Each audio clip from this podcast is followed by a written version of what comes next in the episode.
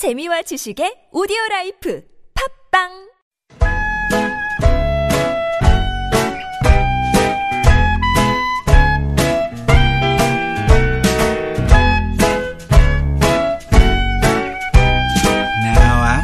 메마른 마음에 산뜻한 문화의 바람이 붑니다. 이다혜의 책 그리고 영화. But I'll give you Panavision pictures you give me Technicolor dreams. 복잡한 일상에서 벗어나서 책과 영화 이야기 한번 나눠볼까요? 책 그리고 영화 시네21의 이다희 기자와 함께합니다. 안녕하세요. 네, 안녕하세요. 네, 반갑습니다. 네. 오늘 날씨가 굉장히 따뜻했죠. 더울 정도였어요. 오늘 10도 아래로 내려간 적이 없다고 하던데요. 20도까지 올라간다고. 22.1도까지 네. 서울은 올라갔어요. 아, 그래서 낮에는 정말 너무 더운 거예요. 네, 맞아요. 옷을 입기가 이제는 그렇죠. 정말 난처할 정도고 그리고 무엇보다도 지금 갑자기 더워지니까 이러면은 봄이 그냥 없어진 거 그러게. 아닌가. 바로 더워지는 네. 건가라고 생각하게 되고요. 아, 봄이 정말 짧게 느껴집니다. 네, 저는 봄이 오기 전에 대청소를 해야지라고 생각하고 대청소를 미루고 있었거든요. 봄이 다 갔네. 여름 해야지 이러시면 안 되고요. 아, 정말 지금 네. 어떻게 해야 될지 모르겠어요. 음. 근데 또 집에서 비- 청소해야죠. 비가 좀 온 다음에 살짝 쌀쌀해진다고 하니까 음. 한 조금은 더 지켜봐야 되지 않을까. 기대하고 있겠습니다. 예, 네. 생각이 들고 오늘은 이 봄 날씨처럼 좀 달달한 영화 갖고 오셨어요. 네, 맞아요. Cheese in the Trap. Cheese in the Trap이라고 하는 원래 웹툰이 굉장히 인기가 많았었고요. 순기 작가의 그 Cheese in the Trap이라고 하는 작품이 있었고 그걸 드라마로도 한번 만들었었고 네. 이번엔 영화판이 개봉을 하는 거예요. 근데 이제 Cheese in the Trap이라고 하는 제목을 줄여서 치인트 이렇게 음. 많이들 불렀고 네. 저는 이제 이 작품이 굉장히 재밌 다고 생각했던 부분이 일단 줄거리는 이렇습니다. 이제 이 작품에서 이제 여자 주인공과 남자 주인공이 약간 극과 극인 거예요. 네. 홍설이라고 하는 여자 주인공 같은 경우는 뭐 어떻게 보면은 뭐 집이 딱히 잘 사는 것도 아니고 네. 성적이 엄청나게 좋은 것도 아니고 그렇다고 뭐 그 과에서 제일 예쁜 것도 아니고 평범한? 예, 보통 정도의 네. 그런 평범한 이제 대학생입니다. 오연서 씨가 연기를 하고 있고요. 근데 이제 이 홍설이 어느 날 이제 그 캠퍼스의 왕자님 같은 존재가 있어요. 네.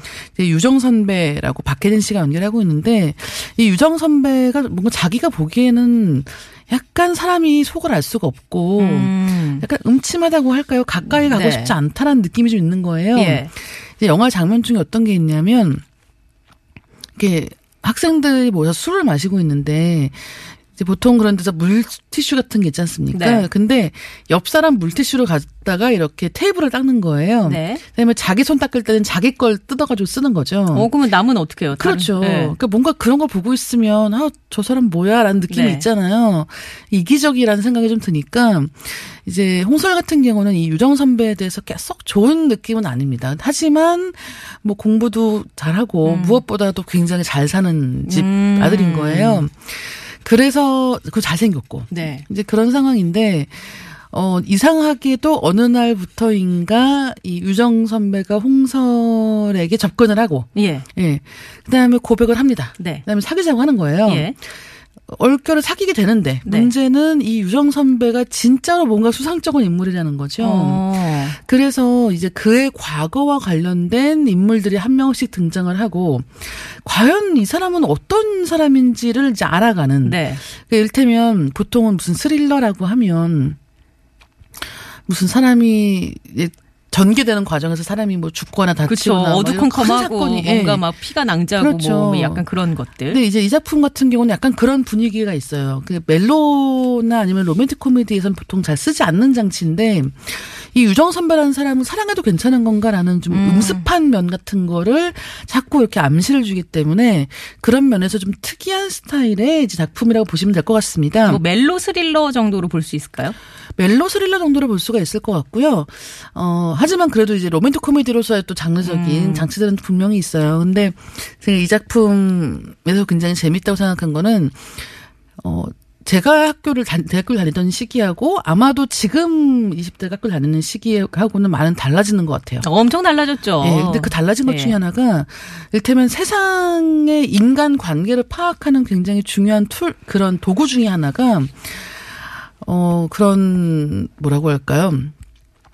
그 조별 과제가 있는 거예요. 네. 팀 프로젝트. 그렇죠. 팀플이라고 보통 네. 많이 얘기를 하는데 그 팀플을 통해서 이제 어떤 식으로 무임승차려는 사람이 어, 있는지 그렇죠. 예. 예. 아니면은 어떻게 내가 덤태기를 쓰게 음. 되는지 이런 것들에 대해서 정말 그 20대들이 그런 부분에서 어떻게 보면 모든 문, 사회 어떤 인간관계의 문제를 그 팀플로 환원해서 생각하는 아. 경향이 좀 있거든요. 근데 어떻게 그렇게 생각을 하게 됐을까가 궁금했었는데 예. 이런 치인트 같은 대학교를 무대로 한 이야기들을 보면서 아 옛날하고 많이 달라졌구나. 음. 무엇보다도 뭐 잘 아시겠지만 요즘에 취업하기 굉장히 그렇죠. 어렵고 예, 그런 부분이 이런 대학생들을 대상으로 하는 주인공으로 하는 이야기에 영향을 미치는 것 같아요. 음, 그러니까 이제 우리가 학교 다닐 때 이다혜 기자나 뭐 저나 다닐 때만 해도 그때 당시에 학교의 모습을 묘사한 드라마가 됐든 영화가 됐든 그 분위기와 아, 그렇죠. 분명히 치인트, Cheese in the Trap이 예, 그 보여주는 그런 문화가 확실히 달라요. 다르다. 예.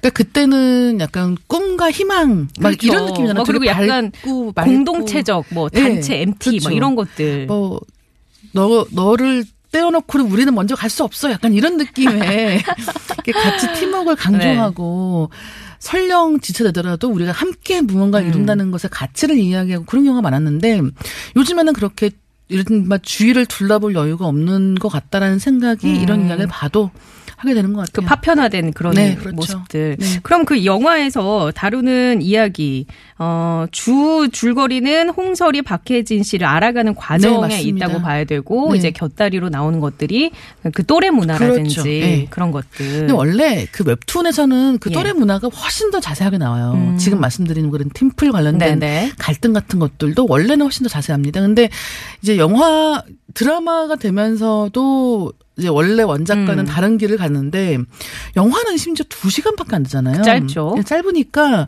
그런 면에서의 가지치기가 좀 많다는 거는 어. 감안하셔야 될 것 같고요. 근데 그럼에도 불구하고 일테면 홍설과 그 유정 선배가 처음 이렇게 주변 사람들한테 사, 이렇게 만나는 사이라는 사실을 알리고 뭐 이런 장면들 보면은 네. 아 그때 느낌이 있다. 어. 그다음에 지금이 3월이잖아요. 그쵸, 지금 아마 달- 대학교 예. 다니시는 분들은 한창 뭐 설레일 그렇죠. 그때죠. 예, 네. 정말 아 이것은 썸인가 아니면 짝사랑인가 이런 생각 한참 하고 계실 텐데. 아, 너무 좋아요. 예, 네. 그런 느낌을 좀 오랜만에 영화 보면서 음. 맛봤던 것 같습니다. 그렇군요. 연기 박혜진 씨 연기는 뭐 드라마에서나 여기에서나 예, 근데 어 그런 농담이 있어요. 어떤 농담이요? 시간이 그동안 또 흘렀지 않습니까? 아. 그리고 사실 아시겠지만 어 아무리 연기를 잘하는 배우라고 해도 일테면 고등학생, 대학생 연기를 나이를 먹어서 한 10년 정도 어린 연기를 하는 게 그렇게 쉽진 않아요. 젊은? 배우가 나이 든 연기를 하는 건 몰라도 예.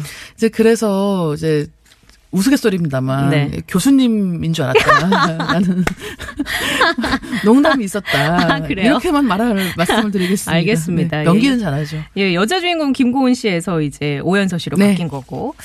자, 뭐 이제 봄에 좀 달달한 영화 보고 싶다. 혹은 어 이번에 어 대학교에 입학한 자녀분이 있다 하시는 분들 그냥 자녀와 같이 보기에는 조금 그렇죠. 무리가 있나요? 어 나는 이 연애 반대다.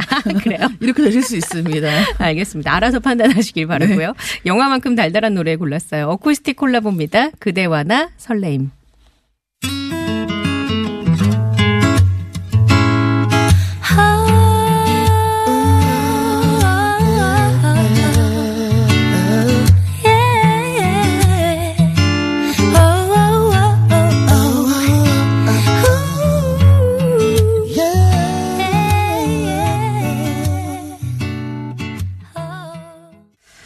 이다희 기자와 함께 영화 얘기 나눠봤고요. 이번에는 책 이야기를 좀 나눠볼 텐데 어떤 책 들고 오셨어요? 네, 오늘은 어 김진애 씨가 쓴 집 놀이라고 하는 책입니다. 아, 김진애 전 의원은 지금 현재 뉴스공장에 출연하고 네, 계신데 맞습니다. 건축가이시고 건축가이고 네. 이번 책은 뭐 제목 보시면 아시겠지만 그 집을 놀이터로 삼자라는 식의 이야기입니다. 집놀이. 네. 어. 그래서 부제가 김진애의 공간 감수성 키우기 프로젝트. 라고 되어 있는데요. 음, 네네. 이제 보통 우리가 집에 대해서 이야기할 때 가장 많이 하는 이야기라고 생각을 해보시면 네.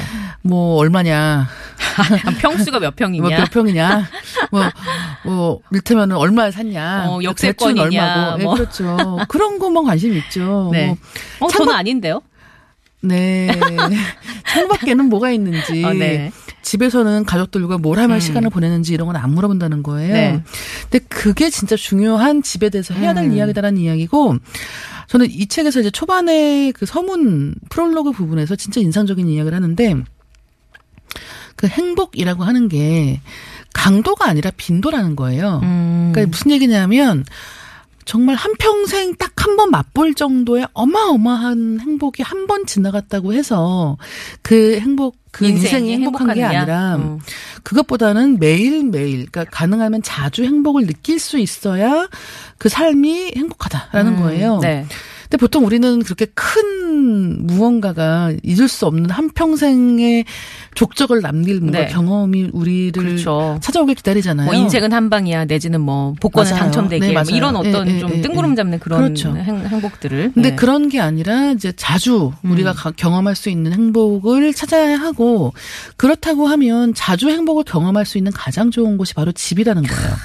이제 그런 이야기를 하고 있고요. 예. 그래서 이 책 같은 경우는 요즘에 뭐 건축 관련한 에세이들이 꽤 있거든요. 네. 근데 그런 책들이 뭐 예를 들면 도시 뭐 서울이라는 도시는 어떻게 만들어졌는가, 음. 뭐 아니면 그 도시의 공간은 어떻게 설계되어야 하는가, 뭐 서울과 다른 도시의 차이점은 무엇인가 이런 쪽을 좀 다룬다고 한다면 이 책은 집 안에서 벌어지는 일에 대해서 좀 더 관심을 갖자는 것이고, 네. 어, 특히나 여기서 이제 집 놀이라는 걸 하려면 조건이 필요 하다는 거예요. 딱 세 가지가 필요합니다. 네. 첫 번째는 스스로 한다. 음. 그러니까 집안일을 남에게 맡기는 집에서는 집놀이가 일어나기 힘들다라고 하는 거예요. 예. 두 번째는 같이 한다. 가족 구성원들이 같이 해야 된다는 것이고 네. 가장 크게는 일단 부부가 있으면 부부가 집안일을 같이 해야 한다는 거예요. 한 사람만 그 집안에서 벌어지는 네, 일들을 그렇죠. 전담하고 있어서는 네. 이 즐거움이라는 게 발생할 수가 네. 없다는 것이고 세 번째는 자기식으로 한답니다. 그러니까 다른 집 눈치 볼 게 아니라 우리 집에서는 어떻게 할 것인가에 대해서 좀 더 신경 쓰라는 이야기인데 음. 이 이야기를 건축가가 아니라 생활인으로서 하고 있다라고 생각하시면 좋을 것 같아요. 아 생활인으로서 하고 있다. 왜냐하면 이 김진애 저자 같은 경우는 주부이자 아내이자 엄마 이기 때문에 자기가 그만큼 집에서 많은 시간을 보내기도 했고 어 자기가 집에 대해서 많은 생각을 또 건축가로서 해왔기 때문에 그 건축이라고 하는 게 실제 자기가 살아가는 공간에서 어떻게 발현되어야 하는가를 많이 고민했다는 거예요. 네네. 그러니까 실제로 제가 들은 이야기 중에 어떤 게 있냐면 건축가 중에 남성분이 많죠. 성별로 따지자면. 네. 그래서 남성 건축가들이 이제 집을 짓지 않습니까? 그러면 집이 보기는 예쁜데 막상 들어가서 살림을 하려면 불편한 집들이 있다는 거예요. 실용성이 떨어지는 네, 집. 그렇죠. 네. 그러니까 예를 들면 어 창문 위치 같은 것들도 단순히 물론 창밖에 어떤 풍경이 있는지가 너무나 중요하죠. 하지만 이를테면 그 창문을 열고 환기를 시킬 음. 때 어떤 구조로 네, 되어 네. 있어서 뭐 냉방기를 따로 쓰지 않고도 뭐 공기가 자연스럽게 순환된다든가 음. 네. 이런 것들이라든가 아니면 청소하거나 살림할 그렇죠. 때 동선이 잘 나와야 네. 되거든요. 근데 일단 그런 것들은 상관없이 보기에 괜찮은 집들을 짓고 있는 거 아닌가라는 음. 이야기를 들은 적이 있는데 그런 면에서 김진애 저자 같은 경우는 일단은 자기가 살림을 살아봤던 사람으로서의 음, 네네. 이야기들이 있고 특히나 이제 남편과 이 집놀이라고 할 때 같이 김장 담그는 이야기도 있고요. 그 다음에 이 가족이 이용하는 주말 주택 같은 데가 있는 거예요. 거기 공사를 할 때 이제 남자들 키에 맞춰서 싱크대를 높였대요. 어 네. 설거지를 같이 하는 조건으로. 그렇죠. 근데 같이 하는 조건이라기보다는 어쨌든 많이 어차피 반반 일을 해야 네. 되니까 키 큰 사람이 허리를 낮춰서 일하는 것보다는 아, 예, 노- 키가 작은 쪽에서 높여서 일하는 게 그렇죠. 낫다. 낫다는 거예요. 그래서 어 남자 키 큰 식구들 딸과 남편 정도 키에 맞춰서 이제 싱크대 높이를 높였다라고 얘기를 하는데 그런 것들도 자연스럽게 더 이제 많은 참여를 음. 이끌어낼 수 있다라고 얘기를 하고 있고 그래서 그 주택에 가면 자기는 앉아 있대요. 당신이 가서 하- 하라고. 꿈의 집이네요. 예. 어. 뭐 높이고 싶다고 한 사람이 가서 일하라고 얘기를 한다는데 그런 것도 굉장히 네. 재미있는 포인트죠. 그러면 책을 읽다 보면 뭔가 우리가 그 집놀이를 하기 위한 팁 같은 것도 얻을 수 네. 있나? 그러니까 뭐 진짜 소소한 팁, 뭐 인테리어 배치라든지 뭐 그런, 것도 것들. 있고요. 그 인테리어 배치 같은 건 사실은 그 자기가 마음대로 네. 정말 하면 되는 것이지만 부부싸움 많이 하는 집에서 어떻게 그러면 하면 좋은가? 어, 그런 그쵸? 팁. 부부싸움 하는데 집놀이를 할 수 없잖아요. 그 다른 걸 다 다른 가구 다 치우고 침대만 하나 갖다 놓는다. 뭐 이런 거 아니에요? 그런 원시적이고 아, 저 DJ님 제가 많이 신뢰하고 있는 분이 이런 말씀하시면 곤란하고요. 아, 제가 전문가가 아니잖아요. 네, 예. 여기서 얘기하는 거는 각자의 공간을 확보하라는 건데. 오. 예, 근데 그 각자의 공간이라는 게 집이 넓으면 문제가 없겠죠. 근데, 근데- 집이 좁은데 네. 방이 별로 없는데 여유가 없는데 네. 각자 공간을 가질 수가 없는 거예요. 그런 경우에는 이를테면 테이블 하나 아니면 의자 하나를 정한다는 거예요. 예. 거기는 자기 공간인 거예요. 네. 그리고 거기에 있는 동안은 안 건드린다는 거예요. 그럼 금 거놔야 되나요? 넘어오지 마 이런 식으로? 그렇게 유치하게 초등학생 같이 하는 거 말고 상징적으로 알았어요. 여기는 내 네. 공간으로 할게. 네. 내가 여기 있을 때는 나한테 내가 어. 어. 쨌든 시간을 보낼 수 있게 자유를 존중해줘 같은 식으로 음. 각자의 공간을 만들면 오히려 그동안은 혼자 있을 수 있고 집 네. 안에 있으면서도 독립성을 가질 수 있다는 거죠. 그렇군요. 부부싸움 많이 하시는 분들 참고하시기 바랍니다. 네, 제가 DJ님께 말씀드리는 이유가 있겠죠. 알겠습니다. 조심히 들어가시고요. 다음 주에 만나뵐게요. 네, 감사합니다.